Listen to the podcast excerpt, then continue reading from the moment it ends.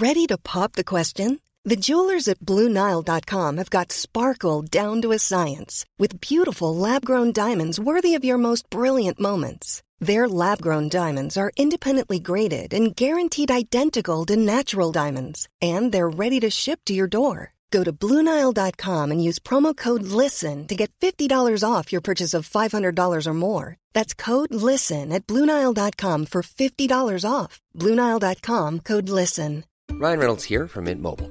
With the price of just about everything going up during inflation, we thought we'd bring our prices down. So to help us, we brought in a reverse auctioneer, which is apparently a thing. Mint Mobile unlimited premium wireless. Ready to get 30, 30, bit to get 30, bit to get 20, 20, 20, bit to get 20, 20, bit to get 15, 15, 15, 15 just 15 bucks a month. So, Give it a try at mintmobile.com slash switch. $45 upfront for three months plus taxes and fees. Promo rate for new customers for limited time. Unlimited more than 40 gigabytes per month. Slows. Full terms at mintmobile.com. Hey, it's Danny Pellegrino from Everything Iconic. Ready to upgrade your style game without blowing your budget? Check out Quince. They've got all the good stuff shirts and polos, activewear, and fine leather goods, all at 50 to 80% less than other high end brands. And the best part? They're all about safe, ethical, and responsible manufacturing. Get that luxury vibe without the luxury price tag. Hit up quince.com slash upgrade for free shipping and 365 day returns on your next order. That's quince.com slash upgrade.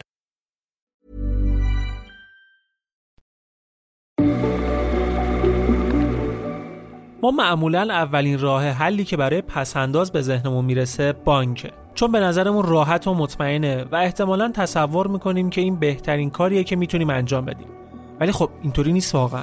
راه بهتر دیگه هم برای سرمایه گذاری وجود داره. مثلا تو سالهای اخیر صندوق های سرمایه گذاری مختلفی شکل گرفتن که مزایای زیادی در مقایسه با بانک ها دارن. صندوق درآمد ثابت همای یکی از همین صندوق هاست که سود بیشتری از بانک به سرمایه گذاراش میده. سود اون به صورت ماهانه و روز شمار پرداخت میشه و جزء صندوق های بدون ریسک بازار بورس به حساب میاد. این صندوق از امکان نقشوندگی بالایی برخورداره و توسط افراد حرفه‌ای با تجربه مدیریت میشه. صندوق همای متعلق به کارگزاری آگاهه. یکی از قدیمی ترین و بزرگترین کارگزاری های کشور. برای خرید صندوق همای کافیه که نماد همای رو در پنل کارگزاری خودتون جستجو کنید و خریداریش کنید. اگر مایل به آشنایی بیشتر با این صندوق هم هستید روی لینکی که توی توضیحات پادکست براتون گذاشتم کلیک کنید. صندوق درآمد ثابت همای آگاه.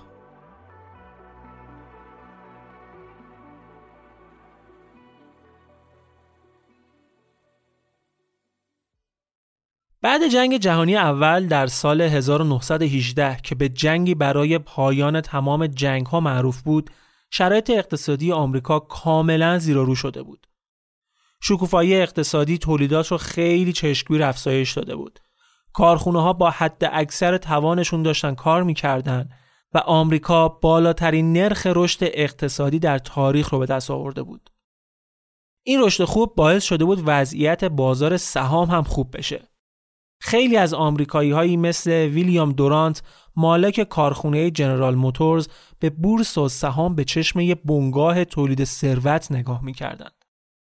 دورانت اول یه شرکت کوچیک کالسکه سازی داشت که بعدها تونست با خرید شرکت های اتومبیل سازی کوچیک که نزدیک ورشکستگی بودند و ادغامشون با هم جنرال موتورز رو ثبت کنه که بعدها تبدیل شد به یک قول بزرگ اتومبیل سازی و رقیب جدی فورد. مثلا کادیلاک از زیر مجموعه های همین جنرال موتورز بود. وقتی دهه 1920 شروع شد، آقای دورانت به خاطر وجهه‌ای که با برندش پیدا کرده بود، به عنوان یه آدم موفق شناخته می‌شد. به خاطر همین وقتی با شرکاش یه سرمایه گذاری 4 میلیارد دلاری تو بورس انجام دادن، میلیون ها آمریکایی هم در تبعیت از اونها وارد بورس شدند و سهام شرکت های مختلف رو خریدند. شکوفایی اقتصادی و تقاضای بالای سهام شرکت های مختلف قیمت سهام های دورانت رو هم بالاتر برد به حدی که میگن هیچ کس اندازه اون توی اون سالها سود نکرد. یه بار فقط در عرض سه ماه 50 میلیون دلار سود کرد و این سود تا سال 1929 به حدود 100 میلیون دلار رسید. ولی تو 1929 ورق برگشت. وقتی میلیون ها آمریکایی با ترس و لرز بازار سهام رو رصد می‌کردند دورانت تمام ثروتش رو از دست داد و اعلام ورشکستگی کرد. بحران مالی که اتفاق افتاد آمریکا را وارد بدترین رکود اقتصادی تاریخ کرد و فقط در دو روز رویای میلیون ها آمریکایی در تمام کشور به باد رفت.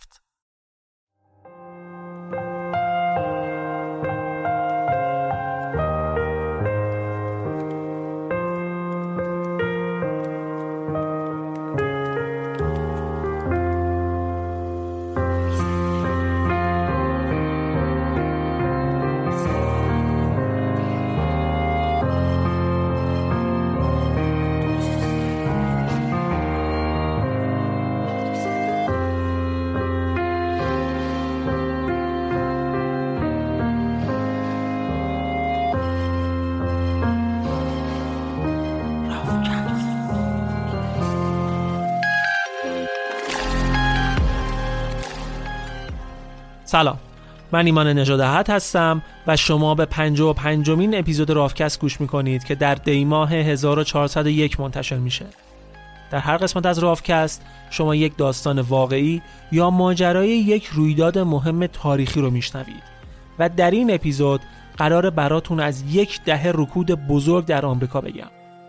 رکودی که اقتصاد این کشور رو از عرش به فرش رسوند و میلیون ها نفر رو بیکار کرد و حتی تمام کشورهای اروپایی رو هم تحت تأثیر قرار داد. این اپیزود همزمان به صورت تصویری در کانال یوتیوب رافکست هم منتشر میشه که از اونجا هم می‌تونید این ماجرا رو در کنار ویدیوهای دیگه ای که به شکل اختصاصی برای یوتیوب تولید میشن ببینید و بشنوید. اپیزود 55 رکود بزرگ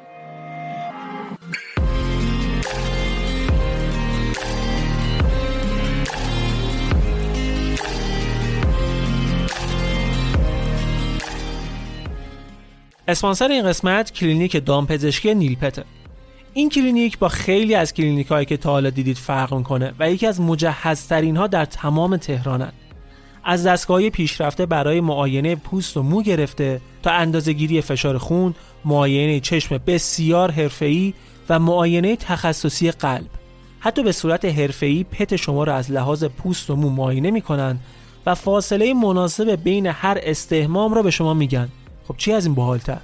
تازه آرایشگاه وی هم دارند که با آرایشگرهای حرفه‌ای تمام مدل‌های باحال جذابی که فکرشو کنید روی موهای پت شما اجرا می‌کنن. این کلینیک از نظر ملزومات مورد نیازم بسیار تکمیله. از لوازم بازی و مایحتاج گرفته تا غذاهای با کیفیت و اصلی که کمتر جایی میشه پیدا کرد. و از همه مهمتر اینکه ارسال به شهرستان هم دارند و شما از همه جای ایران می‌تونید باشون تماس بگیرید و ازشون مشاوره بگیرید. پیشنهاد می‌کنم اگر که حیوان خونگی دارید حتما از خدماتشون استفاده کنید. آدرس و شماره تماسشون رو همراه آیدی اینستاگرامشون توی توضیحات پادکست می‌ذارم.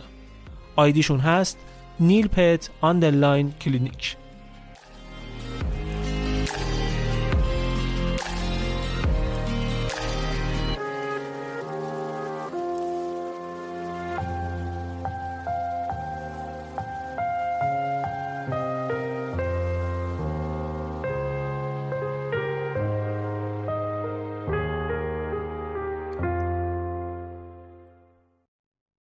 دهه 1920 یه دهه خیلی عجیب و غریب برای اروپا و آمریکا بود.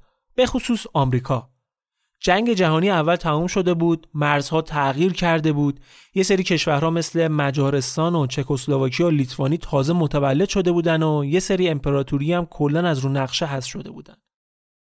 تو آمریکا هم این دهه دهه‌ای بود که فروش الکل ممنوع شده بود و برای اولین بار به زنان حق رأی داده بودند و کم کم می‌تونستن نقش بیشتری در اجتماع داشته باشند یا به عنوان نیروی کار بهشون بیشتر بها داده می‌شد. در زمان جنگ آمریکا کارخونه ها و صنایع مرتبط با جنگ مثل کارخونه های فولاد و آهن و نفت رو گسترش شده بود و نوسازی کرده بود که بتونه جوابگوی نیاز اون جریانات باشه. حالا بعد جنگ باید این تولیدات رو داخل کشور مصرف می‌کردن و به تبعیت از این نوسازی کارخونه ها و صنایع دیگه هم اومدن نوسازی انجام دادن و تولیداتشون رو افزایش دادن که باعث شد تا ده سال بعد از جنگ تولیدات صنعتی آمریکا دو برابر بشه. مدرن شدن کارخونه ها و افزایش تولید نیروی کار بیشتری هم میطلبید. پس چی شد؟ نرخ بیکاری هم سالهای اول بعد جنگ کمتر شد. آمریکا پر رونق ترین اقتصاد دنیا رو داشت. به تنهایی چهل درصد ثروت تمام دنیا دستش بود. درآمد ملی کشور از مجموع درآمد تمام کشورهای ثروتمندی مثل بریتانیا، فرانسه، ایتالیا و ژاپن و چند تا کشور دیگه رو هم هم بیشتر بود. مازاد تجارت آمریکا به یک میلیارد دلار رسیده بود. یعنی درآمدش از صادرات یک میلیارد دلار بیشتر از وارداتش بود. دور دور شرکت های بزرگ بود. چون وقتی تولید افزایش پیدا می‌کنه رقابت برای پیدا کردن خریدار هم بیشتر میشه. اینجا شرکت های بزرگ دست بالا رو داشتن و باعث شد که شرکت های کوچیکتر یا تعدادشون کم بشه یا برن تو شرکت های بزرگ تا این فرصت رو داشته باشن که به منابع بیشتری دسترسی پیدا کنن.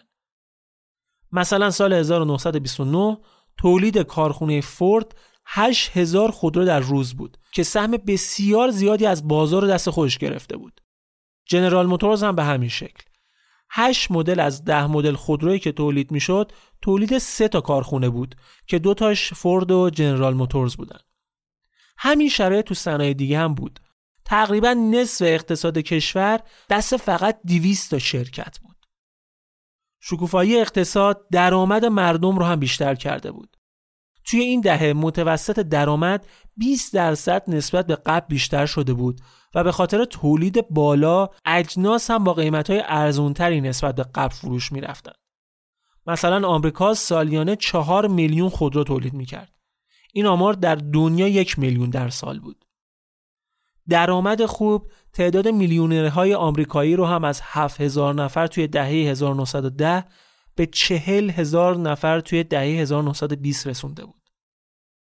برق تقریبا تو همه جای کشور رسیده بود دیگه. تکنولوژی های جدید اومده بود. جارو برقی و یخچال جدید و لباس های آنچنانی و مهمونی های آنچنانی و تفریحات مردم هم تجملی تر شده بود. زمین های گلف سه برابر شد. سالن های بولینگ هشت برابر شده بود. اینا تفریحاتی بود که تا چند سال پیش برای مردم عادی قفل بود ولی الان خیلی بهش دسترسی داشتن. حالا یکی از مهمترین چیزهایی که باعث این رشد عجیب شده بود دولت و سیاستهاش بود. یکی از رئیس جمهورهای دهه سی گفته بود که کسب و کار آمریکایی‌ها تجارته و تجارت مهمترین عامل پیشرفت اخلاقی و معنوی بشره. اینقدر این موضوع براشون مهم بود. سیاست دولت هم یه چیز خیلی مشخص بود. آزاد گذاشتن اقتصاد و عدم دخالت در سیاستهای اقتصادی. تجارت رو به تاجرا سپرده بودن و صرفا نقش حمایتی ایفا کردن. مثلا یکی از کارهایی که کردند کم کردن مالیات و افزایش تعرفه های گمرکی بود. تعرفه به مالیاتی می‌گفتن که روی کالاهای وارداتی می‌گرفتن. اینجوری تولیدات داخل شانس بیشتری برای فروش داشتند چون قیمتشون به نسبت اجناس مشابه خارجی مناسب تر می‌شد. و البته کیفیت هم باید قابل قبول می بود اگه واردات خودرو کم بود یا تعرفه داشت به جاش تو کشور پراید تولید نمی‌کردند کادیلاک و فورد داشت تولید می‌شد. آمریکا حتی به اروپای آسیب دیده از جنگ هم کمک های اقتصادی می‌کرد. یکی از سیاستمداران اروپایی به خاطر این کمک ها حتی اومد از آمریکایی‌ها تشکر کرد و گفت که شما میلیون ها نفر از گرسنگی نجات دادید. توی خود آمریکا هم شعار دولت ریشه کن کردن فقر بود و خیلی امیدوار بود که واقعا به این هدف بزرگ برسند. ولی خب قضیه به همین راحتی هم نیست واقعا. افزایش تولید به افزایش خریدم نیاز داشت دیگه. همه این کالاها بعد فروش می‌رفتند. بعد تقاضا رو میبردن بالا.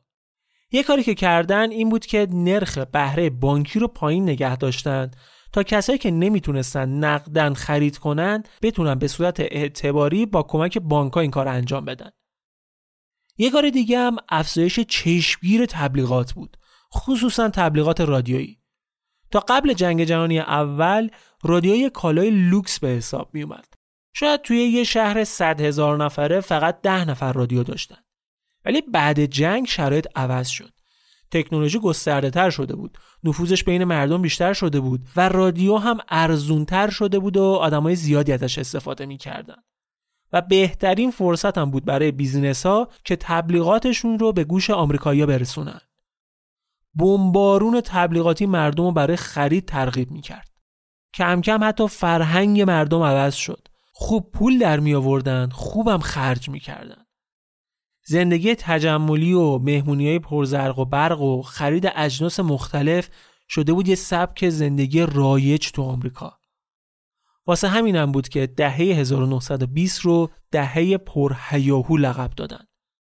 دهه‌ای که چشم هم چشمی و مصرفگرایی به اوج خودش رسیده بود. اما این دهه پرهیاهو یه بخش تاریک هم داشت که رفته رفته خودش رو بیشتر نشون داد. بخش تاریکش کجا بود؟ اونجا که خیلی از آمریکایی از این رونق اقتصادی بی بهره موندن. برای یه بخشی از مردم که یه درصدی از طبقه متوسط رو هم شامل می‌شد این رونق اقتصادی توهم بود. شکوفایی بود تولید ثروت بود ولی بخش اصلیش کجا می‌رفت؟ تو جیب پولدارا. ما خودمونم یه ضرب مثل داریم که میگه پول پول میاره. تقریبا یه همچین داستانی بود. طبقه متوسط و طبقه کارگر سهمش از این تولید ثروت بسیار ناچیز بود و بخش اصلیش مستقیم می‌رفت تو جیب پولدارها و کسایی که سیاست های اقتصادی رو مشخص می‌کردن مثلا دستمزد یک کارگر تو سال 1929 60 سنت در ساعت بود که تقریبا همون دستمزد ده سال قبل بود. اتحادی های کارگری دیگه اون نفوذ قبل رو برای امتیاز گرفتن نداشتند. تقریبا 9 درصد ثروت کشور دست 15 درصد مردم بود فقط 5 درصد مردم درآمد بالای 6000 دلار در سال داشتند. برای اینکه ارزش این مبلغ رو متوجه بشید مثلا 70 درصد مردم درآمدشون حدود 2000 دلار بود که کمترین درآمدی بود که می‌شد باهاش یه خانواده چهار نفره رو توی سال اداره کرد. یه کارگر کارخونه درآمدش 1500 دلار در سال بود. معلم 1300 دلار در سال می‌گرفت. یادتونه گفتم دور دوره شرکت های بزرگ بود؟ شرکت های کوچیک می اومدن تو شرکت های بزرگتر ادغام می شدن؟ خیلی از این شرکت ها شانس ادغام شدن هم نداشتن و تعطیل شدن. سالی 20 هزار شرکت کوچیک از بین می‌رفت تو بخش کشاورزی هم وضعیت خراب بود. قیمت محصولات کشاورزی اومده بود پایین و یه مشکل جدی برای کشاورزا درست کرده بود. از هر چهار مزرعه یکیش به خاطر بدهی فروش می‌رفت ارزون شدن بی حساب کتاب داشت صنعت کشاورزی رو نابود می‌کرد و کلی کارگر از کار بیکار کرده بود. تا اواسط سال 1929 نرخ بیکاری به 5 درصد رسید که تو شهرهای بزرگی مثل نیویورک تا 17 درصد افزایش پیدا کرده بود. حالا از اون طرف عادت مردم به خرید کردن شرایط زندگیشون رو هم گاهن بحرانی می‌کرد. مثلا تبلیغات تو سر یه آدمی فرو کرده بود که اصلا مگه بدون ماشین شخصی میشه زندگی کرد؟ میشه رفت و آمد کرد. برای این آدم می‌رفت ماشین بخره و چون نمی‌تونست نقدن خرید کنه از بانک وام می‌گرفت. و چون وام می‌گرفت می‌گفت خب من که دارم وام می‌گیرم. بذار یکم بیشتر بگیرم برم دو تا مدل بالاترش رو بخرم. نتیجه چی می‌شد؟ می‌شد اقساط بالایی که از عهده پرداختشون بر نمیومد و ماشینی که هزینه نگهداری رو هم به خرجاش اضافه می کرد و اینجوری می شد که طرف دخل و خرجش دیگه جو در نمی اومد. این تصویر قشنگی که از شکوفایی اقتصادی بولد شده بود که واقعا هم نمیشه منکرش شد باعث می شد اون تب و تاب و ناآرومی های سطح جامعه هم اتفاقا کمتر دیده بشه. مثلا سر همون داستان ممنوعیت خرید و فروش مشروب تولید مخفیانش خیلی زیاد شده بود دیگه. خیلی از این تولید کننده ها برای اینکه جلوی فعالیتشون گرفته نشه به پلیس رشوه می‌دادند که میزان فساد رو خیلی زیاد کرده بود. یه سری گنگستر مثل آلکاپون هم از فرصت استفاده کردن و سوتای کلون به جیب زدن. تو شیکاگو آلکاپون اومده بود گروه های فروش الکل توی محلهای مختلف درست کرده بود. از فروشش تونست بیش از 100 میلیون دلار سود کنه. حالا جدا از اینا درگیری های نژادی هم بیشتر شد. خیلی از کارگران سیاپوست جنوب آمریکا که روی زمین های کشاورزی کار می‌کردن وقتی صنعت کشاورزی اوضاعش خراب شد اومدن سمت شمال آمریکا. و این مهاجرت خشونت های نژادی رو هم بیشتر کرد. زرق و برق و ثروتی که آمریکا داشت بین درصد کمی از مردم میچرخید و برنامه های رویایی دولت هم برای ریشه‌کن کردن فقر نمی‌ذاشت این چیزا دیده بشه. جان جیکوب یه میلیونر آمریکایی بود که ساختمون 102 طبقه و مشهور امپایر استیت رو طراحی کرده بود که تا زمان ساخت برج‌های تجارت جهانی بلندترین برج دنیا بود. حالا این آقا چی می‌گفت؟ می‌گفت که ما خیلی راحت می‌تونیم فقر رو ریشه کنیم. فقط کافیه هر کسی 15 دلار در هفته روی یه سهام خوب سرمایه گذاری کنه. اینجوری تا آخر سال 80 هزار دلار پسنداز داره. ما 400 دلار هم درآمدشه. خیلی دیگه ساده داشت به قضیه نگاه می‌کرد واقعا. اینو منی که شاید خیلی چیزی هم از بورس ندونم می‌تونم تشخیص بدم. به این فکر نکرده بود که آقا جان یه کارگری که هفته 25 30 دلار درآمدشه چجوری باید حداقل نصف درآمدش رو پس انداز کنه این طرح نشون می‌داد که چقدر آمریکایی‌ها روی بازار سهام به عنوان یه منبع تولید ثروت حساب باز کرده بودن اما حالا این بورسی که داریم ازش حرف می‌زنیم و تبدیل به بزرگترین دغدغه مردم آمریکا شد دقیقا چجوری کار می‌کرد؟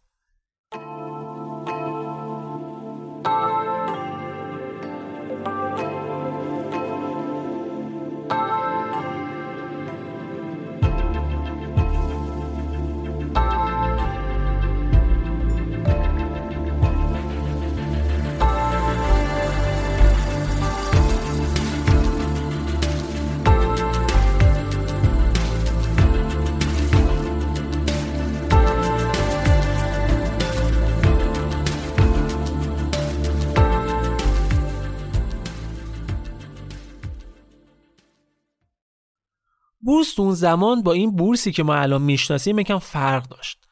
بورس نیویورک سال 1792 200 خورده ای سال پیش تشکیل شد. اون موقع یه جایی بود برای داد و ستد بانکها و گروه های مالی کوچیک. عموم مردم اونجا کاری نداشتن و اصلا دخالت هم داده نمی شدن. خیلی هم انحصاری بود. مثلا یهودی ها رو راه نمی‌دادن، سیاه رو راه نمی‌دادن، زنان رو راه نمی‌دادن. دست یه عده سرمایهدار سفید پوست بود که همه کار خودشون بودن. دهه ها بعد بعد از جنگ جهانی اول حوالی سال 1920 چار میشل مالک بانک نشنال سیتی اومد گفت که آقا چرا از این پتانسیل برای سعیم کردن مردم تو بورس استفاده نکنیم؟ هم مردم می‌تونن پولشون رو بیارن تو بورس سود کنن هم ما می‌تونیم از این پول برای کارهای اقتصادی استفاده کنیم. اومد تو تمام کشور کارگزاری هایی تأسیس کرد تا مردمی که از بورس و سهام چیزی نمی‌دونستن بیان از طریق اونها سرمایه گذاری انجام بدن.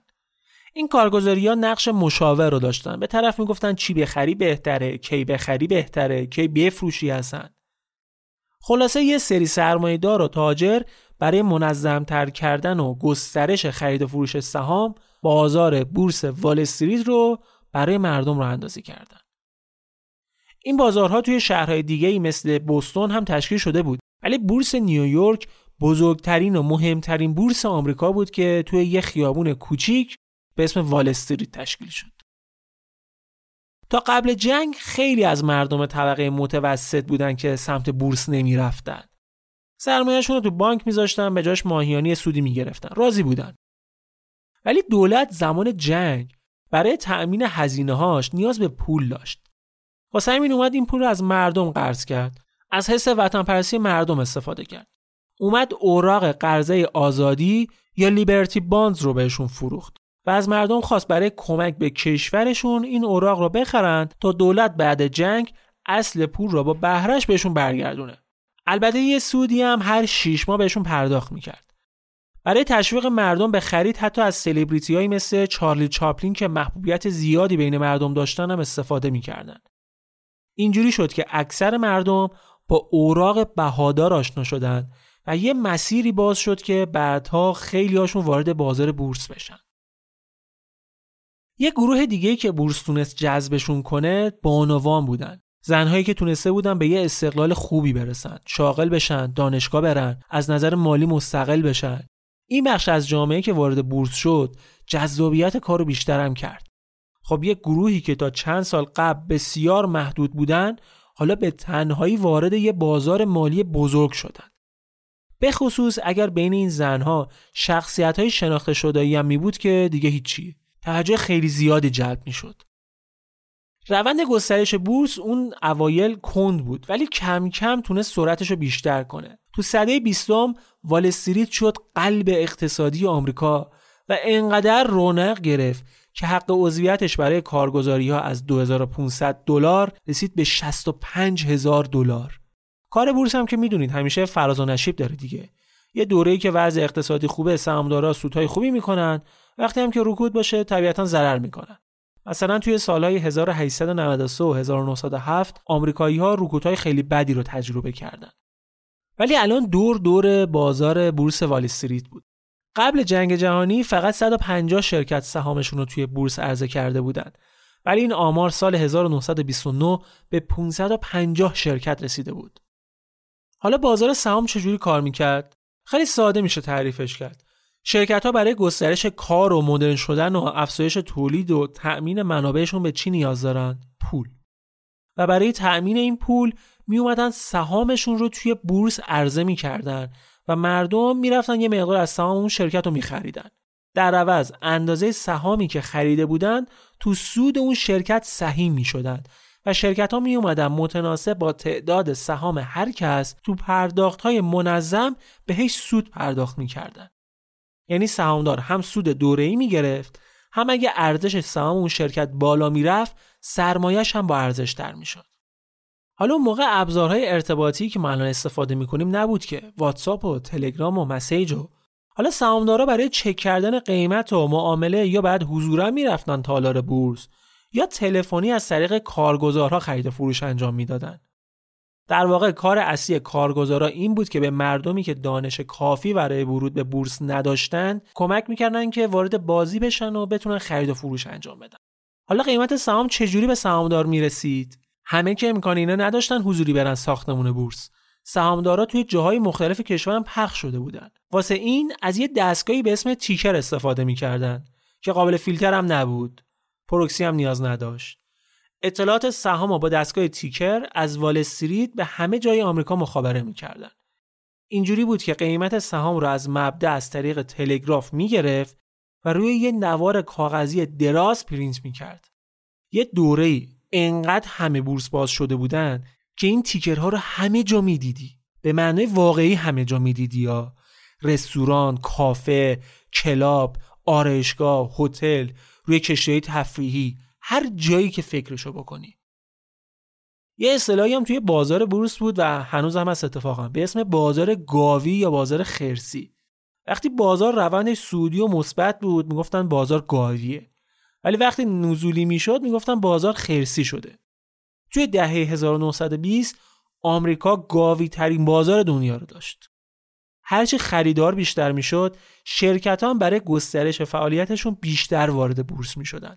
قیمت سهام هم می‌رفت بالاتر و سود مردم هم بیشتر می‌شد. بانک مرکزی آمریکا نرخ بهره رو هم کم کرده بود به پایین ترین حد خودش آورده بود که مردم و شرکت ها بتونن وام های خوبی بگیرن و بیشتر وارد بورس بشن. اینجوری شد که پولی بود که وارد بورس شد. تقاضا بیشتر شد و قیمت ها هم هی رفت بالاتر هی رفت بالاتر. از سال 1927 تا 29 فقط توی دو سال ارزش معاملات به 75 میلیارد دلار رسیده بود. تعداد کل سهام های مبادله شده توی سال 1921 173 میلیون سهم بود که این آمار تو سال 1928 رسیده بود به 920 میلیون سهم. قیمت ها همین جوری سرسام آور می‌رفت بالا. مثلا تو تابستون سال 29 یه سری از سهم‌ها ارزششون دو برابر شده بود. یه بار ارزش یه سهام یه شرکتی توی یه روز 70 میلیون دلار بیشتر شده بود. تقریبا اینجوری بگم دیگه همه داشتن سود می‌کردن. یه قمار قانونی پرسود که دهه 1920 خیلی رو پولدار کرد. یکی از کارهایی که سرمایه‌دارا و خورهای بورس انجام می‌دادن این بود که صندوق سرمایه گذاری مشترک را مینداختن یعنی می اومدن چند نفری یه سهامی که از نظرشون متناسب بود و می‌تونست سود خوبی بهشون بده میخریدن توی حجم بالا هم میخریدن و مردم هم نظرشون جلب می‌شد اونا هم میومدن این سهم رو میخریدن. خب طبیعتا قیمت سهم می‌رفت بالاتر چون تقاضا برای زیاد بود. این باعث می‌شد که قیمت هی بره بالاتر هی بره بالاتر و همینجوری که می‌رفت بالا توی اون نقطه‌ای که سرمایه گذارها حس می‌کردن دیگه از این بالاتر امکان نداره بره سهامشون رو به مردمی که هنوز مشتاق خریدن بودن میفروختن. و اینجوری می‌شد که کلی سود به جیب می‌زدن. خب این کار طبیعتا اخلاقی نبود دیگه ولی خیلی راحت انجام می‌شد. مدیر یکی از این قولهای بانکی کشور که خودش توی این مدل خرید فروش سهیم بود تو جواب اعتراض به این کار یه حرف خیلی عجیب زد که شخصا هرچی فکر کردم معنیشو نتونستم بفهمم چیه. اگه شما فهمید واسه منم کامنت کنید واقعا. گفت اگه خدا می‌خواست پشم گوسفند چیده نشه اصلا گوسفند رو خلق نمی‌کرد. حالا ارزش سهامای مختلف که رفت بالا سرمایه گذارا فهمیدن که سود واقعی توی اون مبلغی که به عنوان سود به شکل روتی می‌گیرن نیست. تو خرید و فروش خود سهامه. یعنی جای اینکه بیان 500 دلار بدن سهام شرکتی رو بخرن و بابتش ماهیانه مثلا 60 70 دلار سود بگیرن همون 500 دلار رو می‌دادن سهام رو میخریدن. بعد که شرایط بازار ارزش سهم رو چند ماهه دو سه برابر می‌کرد میفروختنش هزار دلار. خب اینجوری به مراتب سود بیشتری در می آوردن دیگه. در واقع نوسانگیری باب شد. کاری که الان تو خیلی از بازارهای بورس دنیا انجام میشه حتی تو ایران. تب و مردم برای بورس عجیب بود واقعا. دنبال سلبریتی ها و چهرهای مشهور رو افتاده بودن ببینن چی می‌خرن چی میفروشن که اونم دقیقا همون کارو کنن. دیگه بورس نیویورک شده بود نقل مجالس. تو روزنامه ها داستانی عجیب و غریب از ثروت های یه شبه چاپ می‌شد. مردم بین خودشون تو کوچه خیابون در موردش حرف می‌زدن. هر روز خبر سودهای چند ساعته میلیون دلاری تو رادیو پخش می‌شد. قشنگ اقتصاد کشور افتاده بود دست دلال های وال استریت. بورس شده بود یه راهی برای تحقق رویای پولدار شدن. ملت پول قرض می‌کردن که سهام بخرن. کسی اصلا به فکر ضرر نبود که. می‌گفت بازار که خوبه الان میرم ان تومن قرض می‌کنم فلان سهمو می‌خرم. دو ماه بعد با کلی سود میفروشم قرضمو میدم. شاید باورتون نشه. 90 درصد خریدهایی که توی بورس انجام می‌شد با پولای قرضی بود. 40 درصد وام هایی که بانک ها می‌دادن تو بورس خرج می‌شد.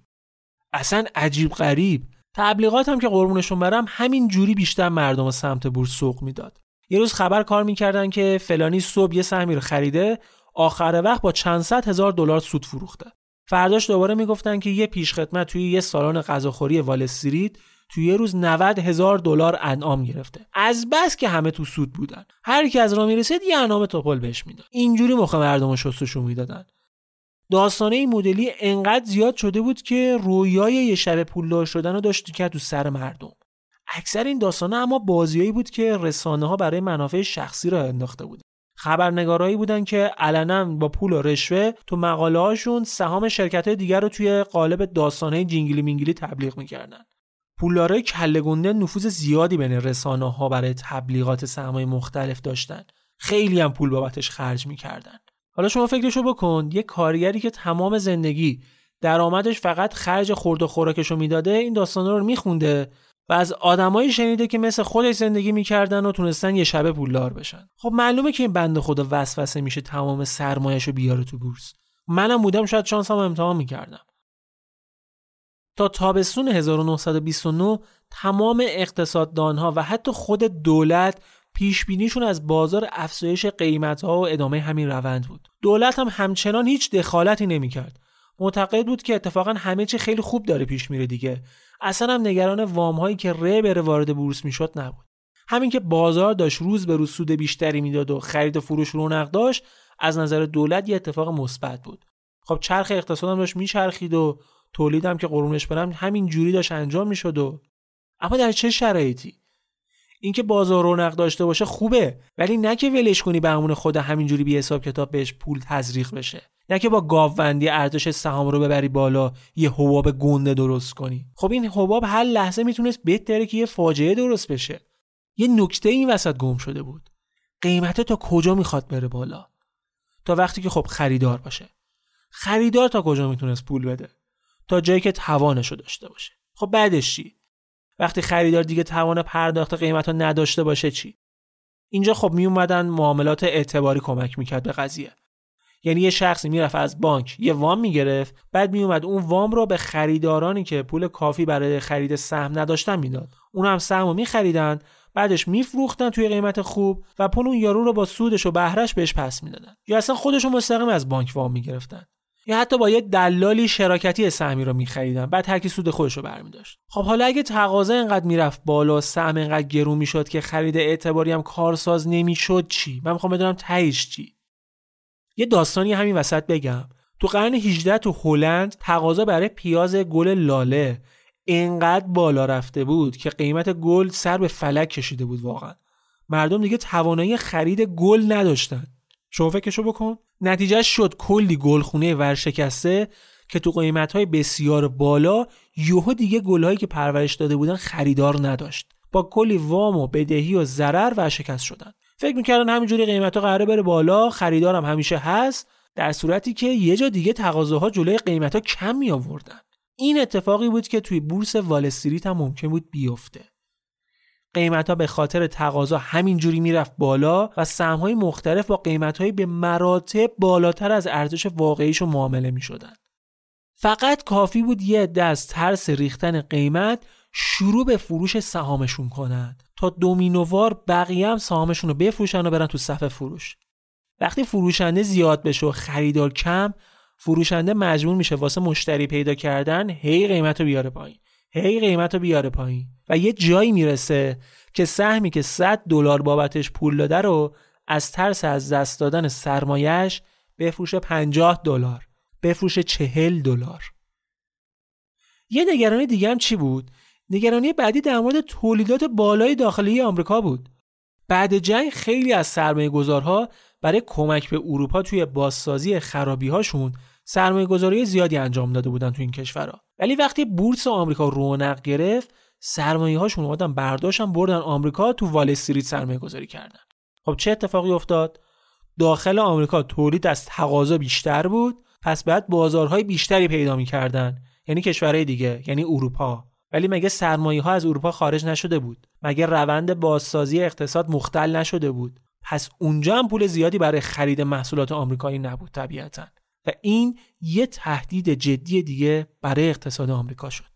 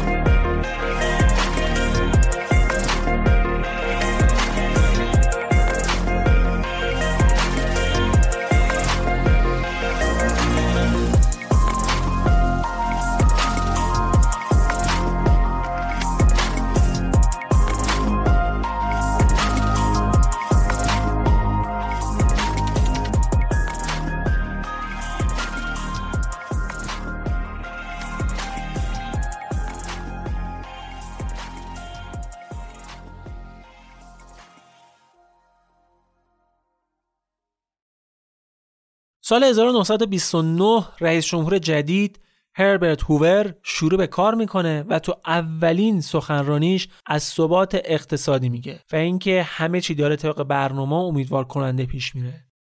ولی در پس پرده واقعا نگران بود این آقا. نگران گزارش های اقتصادی که می‌گرفت و نگران وام هایی که توی بورس خرج می‌شدن. پول بی حساب کتابی که داره وارد بازار سهام میشه. واسه همین دولت از طریق بانک مرکزی اومد به بانک ها ابلاغ کرد که یکم حواسشون به وام هایی که میدن باشه یه مقدار سخیری رو بیشتر کنن. همین ابلاغ ریز دولت باعث شد زمزمه قطع وام های بانکی بیفته سر زبون ها و نتیجه عکس بده. دیگه مردم برای وام گرفتن از قبلا بیشتر سر دست میشکوندن. تقاضای زیاد برای وام نرخ بهره رو توی یه مقطعی تا 20 درصد بالا برد. همین یه شوک اساسی به بازار وارد کرد و قیمت یه سری از سهم‌ها نزولی میشه. ولی بازار هنوز حامیان کله گنده ای داشت. رئیس یکی از بانک‌های بزرگ کشور خیلی سریع اومد آستین رو بالا زد و 25 میلیون دلار وام کم بهره به مردم داد و تونست یکم شرایط بازار رو آرومتر کنه. این که من میگم رئیس یکی از بانک‌های بزرگ کشور واسه اینکه اسم طرف رو نخوام بیارم الکی با اسامی مختلف گیجتون نکنم صرفا این که بدونی طرف شغلش چی بوده سمتش چی بوده به نظرم کفایت می‌کنه. حالا اینجوری هم نبود که بگیم دولت می‌خواست جلوی روند بورس رو بگیره ها. کلا مقامات دولتی خودشون از سرمایه گذاران توپل بازار بودند رابطهشون با وال استریت خیلی نزدیک بود. تقریبا قوانین دولتی شامل حال بورس نیویورک نمی‌شد. اونجا قوانین خودشو داشت. حکومتش مستقل بود. هیچ شفاف سازی هم انجام نمی‌شد. یه جورایی میشه گفت یه خانواده سلطنتی متشکل از بزرگترین دلالها، تاجرها، بانکدارها مدیریتش می‌کردن. ولی به هر حال اگه بازار سقوط می‌کرد خود دولت هم شرایطش بد می‌شد دیگه. مخصوصا وقتی گزارش تو سال 1929 مطرح شد که می‌گفت اوضاع اقتصاد به اون خوبی که نشون داده میشه نیست. فعالیت تو بخش ساخت و ساز کم شده بود.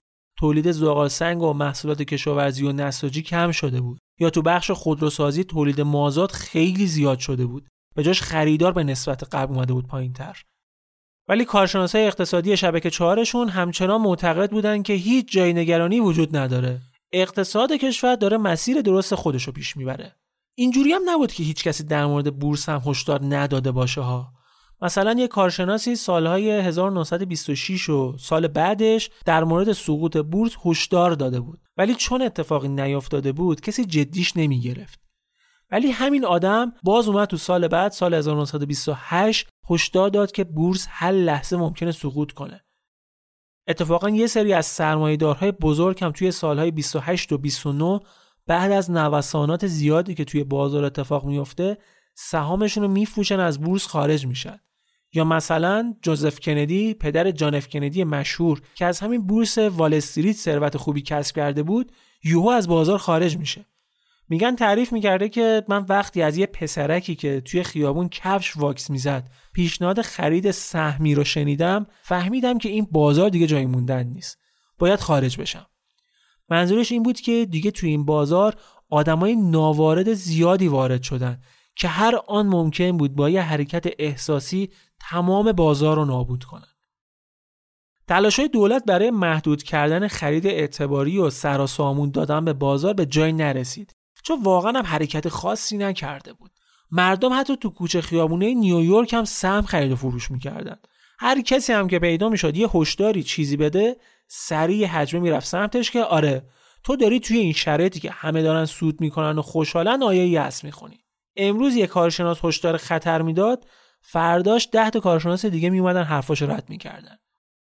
حالا اون طرف هم توی اروپا دیدن که آقا اینجوری نمیشه. سپردهگذارا پولاشون رو بردن بورس وال استریت و تولید داخل بدون پول داره از کار میفته واقعا. بعد یه فکری برای برگردوندن سرمایه ها انجام می‌دادن.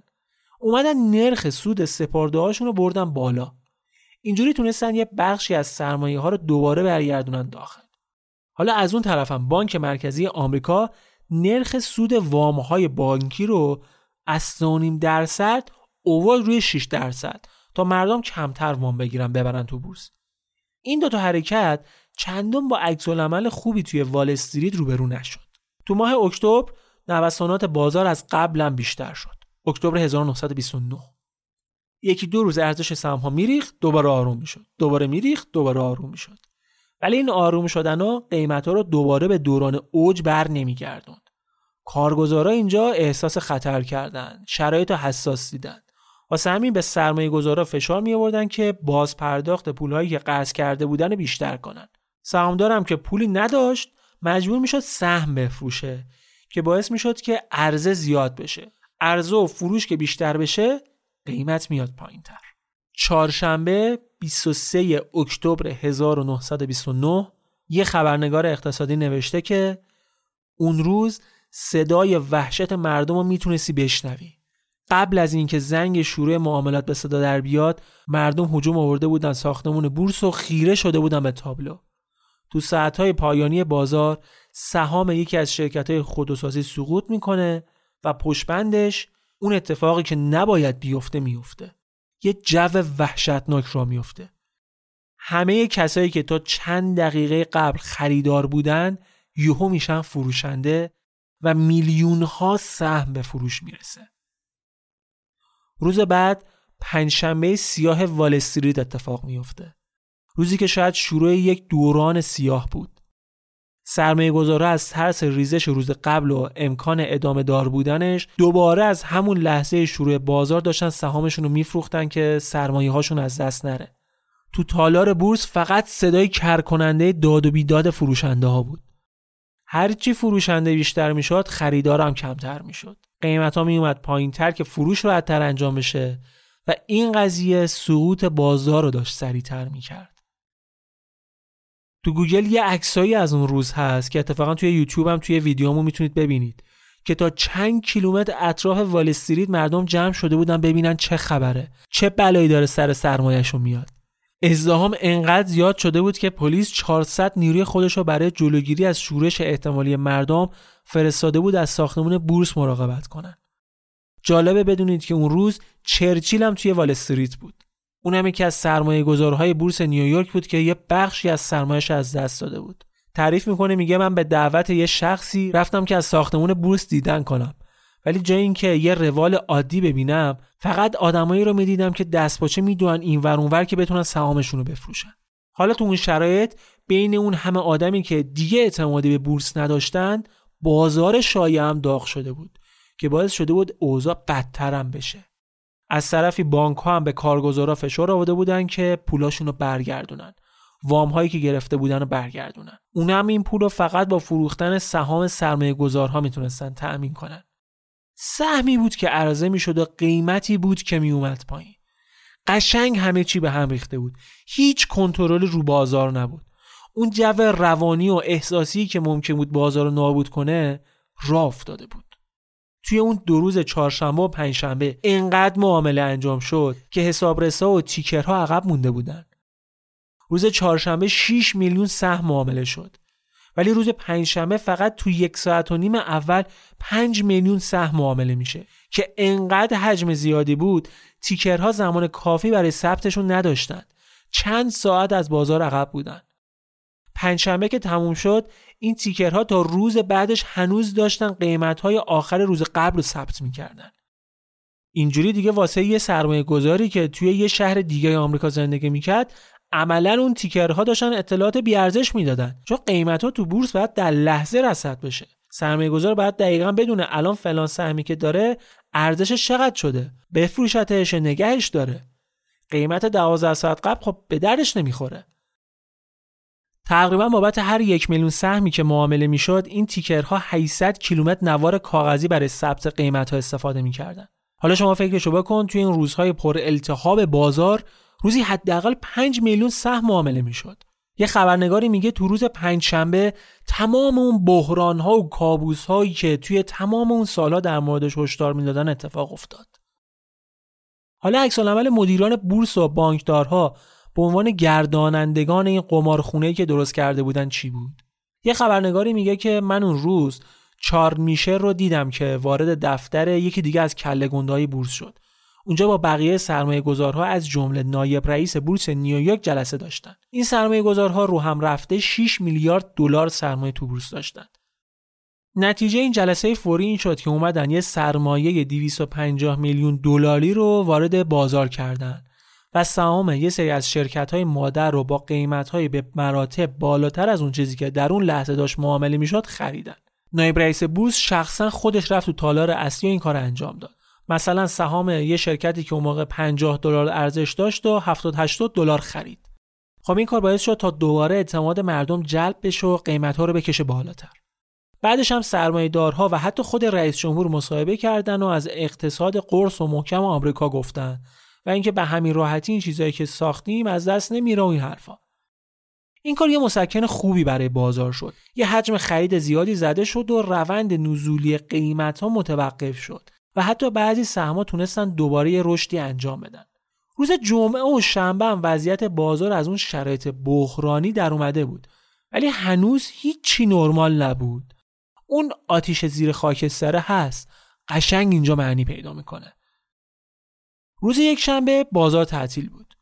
یه فرصت خوب بود تا هم سهامدارهای نفسی بکشن همین که خبرهای مربوط به اون روزهای چهارشنبه و پنجشنبه قشنگ تو تمام کشور پخش بشه و همه بفهمن چی گذشته. از اون طرف هم این تعطیلی زمان خوبی بود برای فکر کردن برای کسایی که معتقد بودن بازار بورس همیشه قرار سعودی باشه و براشون پول بسازه. حالا دیده بودن که چجوری توی یه روز آدما تمام سرمایه زندگیشون از دست میدن و می‌خواستن تصمیم بگیرن که ادامه بدن یا نه. روز دوشنبه بازار دوباره باز شد و شاید همه آرزو می‌کردن که هیچ وقت باز نمی‌شد. حالا سهامدارای بیشتری از ترس ریزش بازار فروشنده شده بودند و این سری فرق بزرگ داشت. اینکه سهامدارای گنده بازار هم ترجیح دادند که از بورس خارج بشن توی این اوضاع آشفته دلال هایی که به سهامداران پول داده بودن که سهم بخرن هم بهشون گفته بودن که به خاطر ریزش ارزش سهامی که گرو گذاشتن باید تضمین بیشتری بدن. خب تو این شرایط طرف تضمین بیشترش کجا بود؟ سرمایش داشت نابود می‌شد. اون دلال ها هم اومدن سهامی که دستشون بود و توی بازار فروختن. این دوشنبه وحشتناکترین و ترسناکترین دوشنبه تاریخ آمریکا شد. بازار بورس سی میلیارد دلار از ارزشش از دست داد. التهاب نه فقط تو وال استریت و نیویورک که تو تمام آمریکا پخش شده بود. تمام خطوط تلفن بین نیویورک و شهرهای دیگه اشغال شده بود. حتی روزنامه ها رفتن رو چاپ فوقالعاده دوم و سوم برای اینکه بتونن آخرین اخبار رو پوشش بدن. این تنها راهی بود که مردم می‌تونستن آخرین جریانات رو با خبر بشن. فرداش روز سهشنبه تازه نوبت لیدرهای بازار بود که بریزن. مخابرات و فولاد و جنرال موتورز و خیلی از شرکت های کله گنده ارزششون از دست دادن و بازار عملا به قهقرا رفت یه چیز بگم مغزتون سود بکشه قشنگ تا آخر روز تقریبا 90 درصد ارزش سهام ها نسبت به ساعت شروع اولیه بازار از بین رفت. می‌دونی یعنی چی؟ برای اینکه عمق فاجعه رو قشنگ درک کنید یه مثال بزنم. سهشنبه صبح وقتی بازار شروع به کار کرد، ارزش هر سهم شرکت یونیون سیگار 113.5 دلار بود. آخر وقت شد چقدر؟ 4 دلار. یا یه شرکت دیگه از 110 دلار رسیده بود به 3 دلار. خب تو همچین شرایطی من بودم شاید واقعا خودکشی می‌کردم شما فکر کن یه کسی که میلیون ها دلار سرمایه اونجا داشت یوها میلیون ها دلار بدهکار شده بود چون قرض کرده بود سهام خریده بود یا اصلا قرض هم نکرده بود ارزش داراییش از بین رفته بود واقعا نیست نابود شده بود. روز سهشنبه تقریبا 15 میلیارد دلار از سرمایه سهامداران نابود شد.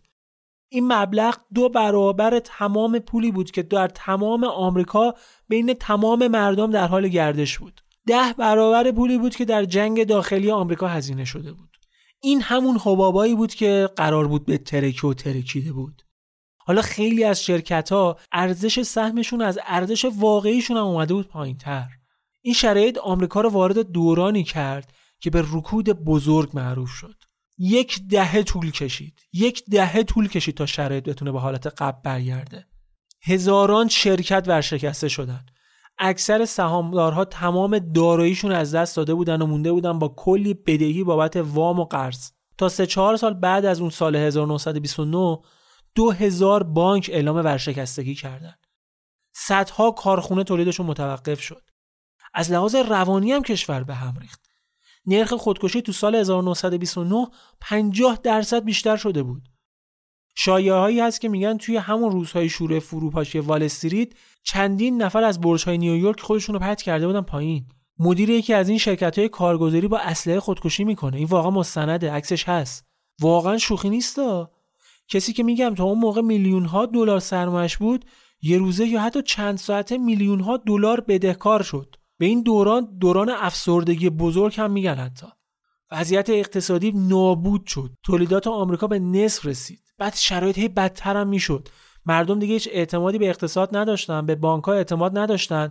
می‌رفتن پولشون از بانک میکشیدن بیرون. خب بانک هم که پول نداشته باشه وام هم نمی‌تونه به تولیدی بده دیگه.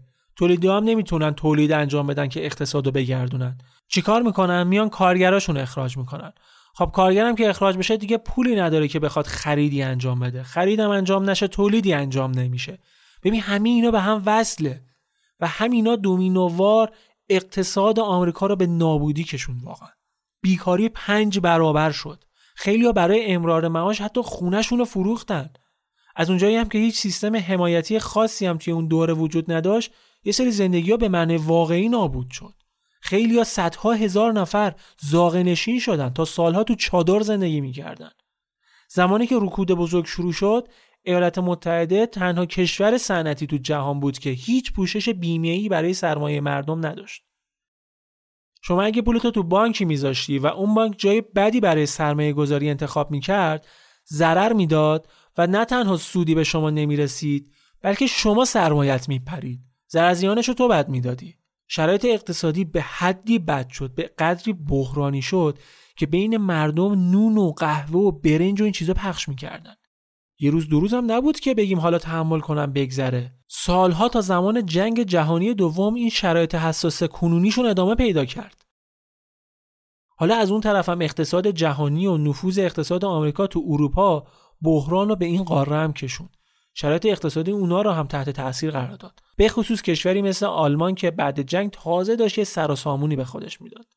این فاجعه که خیلی از مردم سرمایه داران رو مقصر اصلیش می‌دونستند باعث شد گروه های ضد سرمایه داری زیادی هم به وجود بیاد. به خصوص توی آمریکا فعالیتشون خیلی بیشتر شه. باعث شد مردم گرایش بیشتری به این گروه های کمونیستی پیدا کنند از اون طرف هم زنگ خطر جدید بود. سه سال بعد از شروع رکود کمیسیونی که برای بررسی این بحران تشکیل شده بود گزارشی رو توی چند هزار صفحه منتشر می‌کنه که حرفای واقعا شوکه کننده ای توش بود. مشخص شد که خیلی از این نخبهایی که خودشون رو خدای بورس می‌دونستن در اصل متقلب هایی بودن که به شکل گسترده سر مردم کلاه میذاشتن. یکیشون برای فرار مالیاتی سهامش رو به اعضای خانوادهش میفروخت. کی؟ همون آقای چارل میشل معروف. اون نایب رئیس پدستوخته بورس بود که توی اون پنجشنبه سیاه رفت سهام خرید که مثلا بازار برگرده.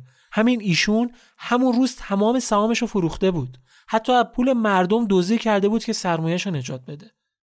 چند تا دیگه از مدیران بانک ها وقتی بورس سقوط کرد از حساب مشتریاشون پول دزدیده بودن که ضررهاشون رو جبران کنن.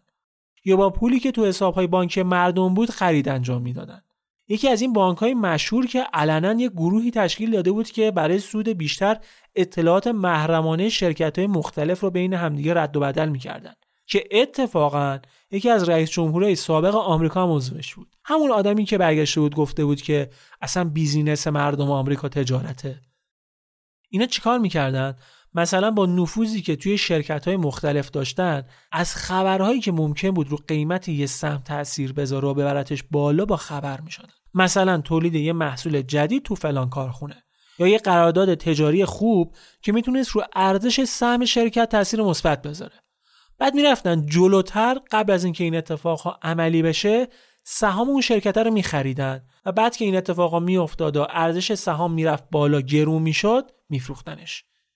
خب این کار غیرقانونی دیگه تقلب به حساب میاد. حالا مردم عادی هم که از این چیزا خبر نداشتن که می‌رفتن تو صف خرید این سهام. این کارم بین مافیای بورس خیلی رایج بود. بعد این گزارش هم چندین نفر از فعالان بورس مثل همون جناب نایب رئیس معروف میافتن زندان.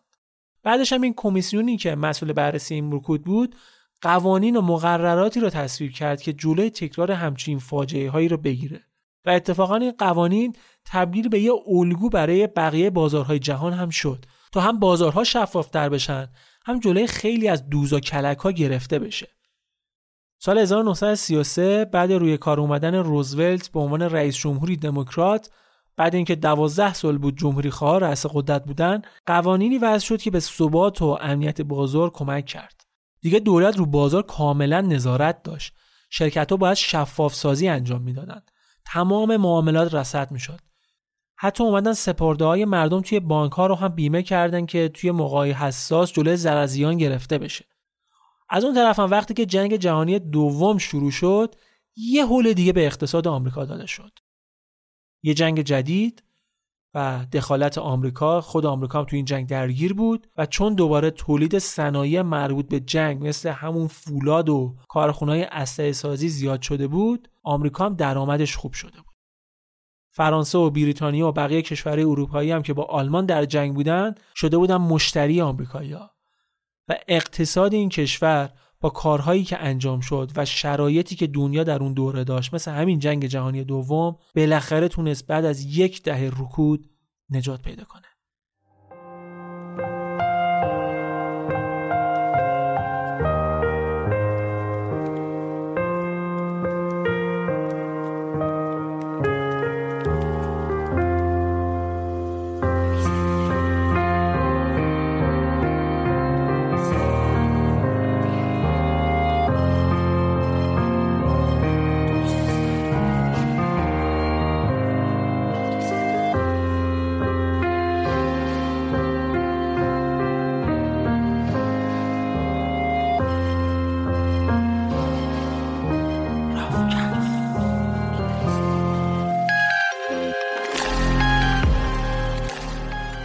چیزی که شنیدید 55 مین اپیزود رافکست بود که در دی ماه 1401 منتشر میشه.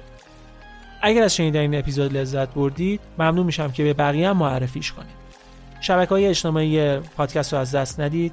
توییتر، تلگرام، اینستاگرام، یوتیوب ما رو فراموش نکنید. واقعا اگر دوست دارید که از ما حمایت کنید، این یکی از راههای اصلیشه.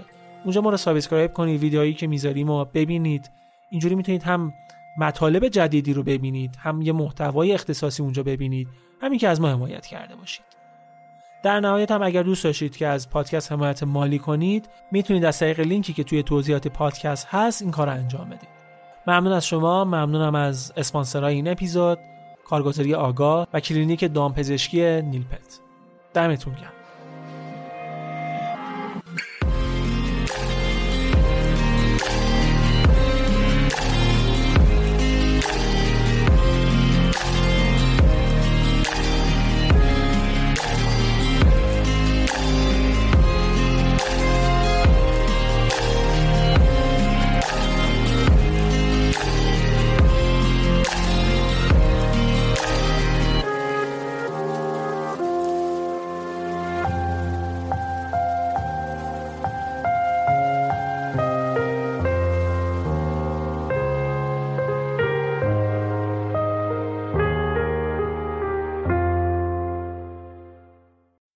Okay, you're deep in the jungle, hanging with a friendly jaguar.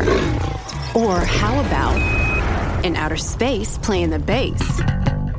Let your imagination run wild with the new generative AI tools in Adobe Photoshop. Create anything you can dream up just by typing a text prompt. Treehouse in your jungle? Unicorn in your spaceship? Just type it. This changes everything. Hit the banner or go to Photoshop.com and try it for free. Imagine the softest sheets you've ever felt. Now imagine them getting even softer over time. That's what you'll feel with Bowl and Branch's organic cotton sheets. In a recent customer survey, 96% replied that Bowl and Branch sheets get softer with every wash. Start getting your best night's sleep in these sheets that get softer and softer for years to come. Try their sheets with a 30-night guarantee. Plus, get 15% off your first order at bowlandbranch.com. Code BUTTERY. Exclusions apply. See site for details. Even when we're on a budget, we still deserve nice things. Quince is a place to scoop up stunning high-end goods for 50 to 80% less than similar brands. They have buttery soft cashmere sweaters starting at $50, luxurious Italian leather bags, and so much more. Plus, Quince only works with factories that use safe, ethical, and responsible manufacturing. Get the high-end goods you'll love without the high price tag with Quince. Go to quince.com slash style for free shipping and 365-day returns.